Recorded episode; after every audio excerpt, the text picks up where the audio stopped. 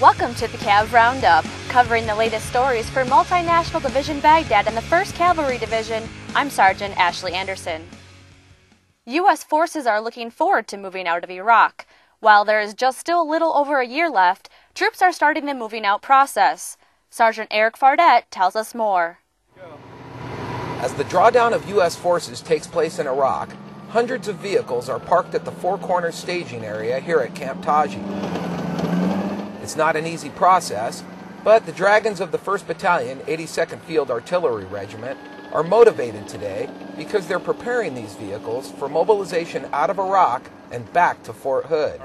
Staff Sergeant James LaCapra from Sandy, Oregon, an intel analyst with the Dragons, tells us more about the operation.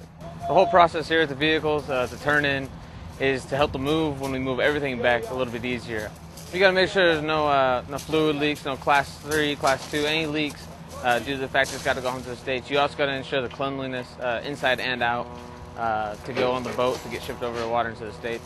Right now, we're going to be laying out all the BII, all the stuff that goes along with the tracks or the the cats to uh, be inspected by the civilians here so it can be pushed home and uh, turned in for reset. It's a tangible sign of the reduction in U.S. forces here in Iraq, and it means a lot to these soldiers because this process brings them closer to the end of their deployment.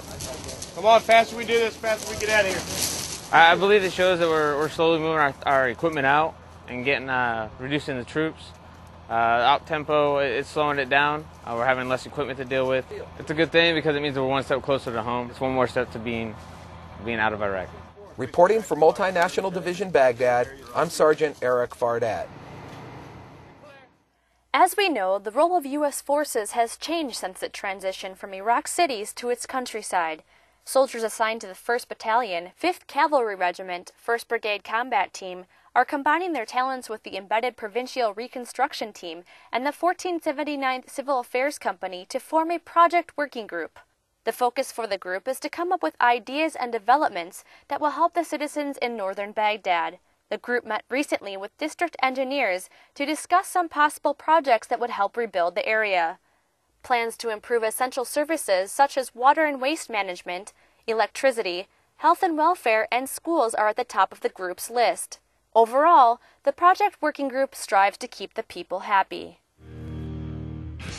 Well, that's it for today's Cav Roundup. To learn more about the soldiers and units supporting Multinational Division Baghdad and the 1st Cavalry Division, check out our website at www.hood.army.mil forward slash 1st Cav DIV. From Baghdad, I'm Sergeant Ashley Anderson.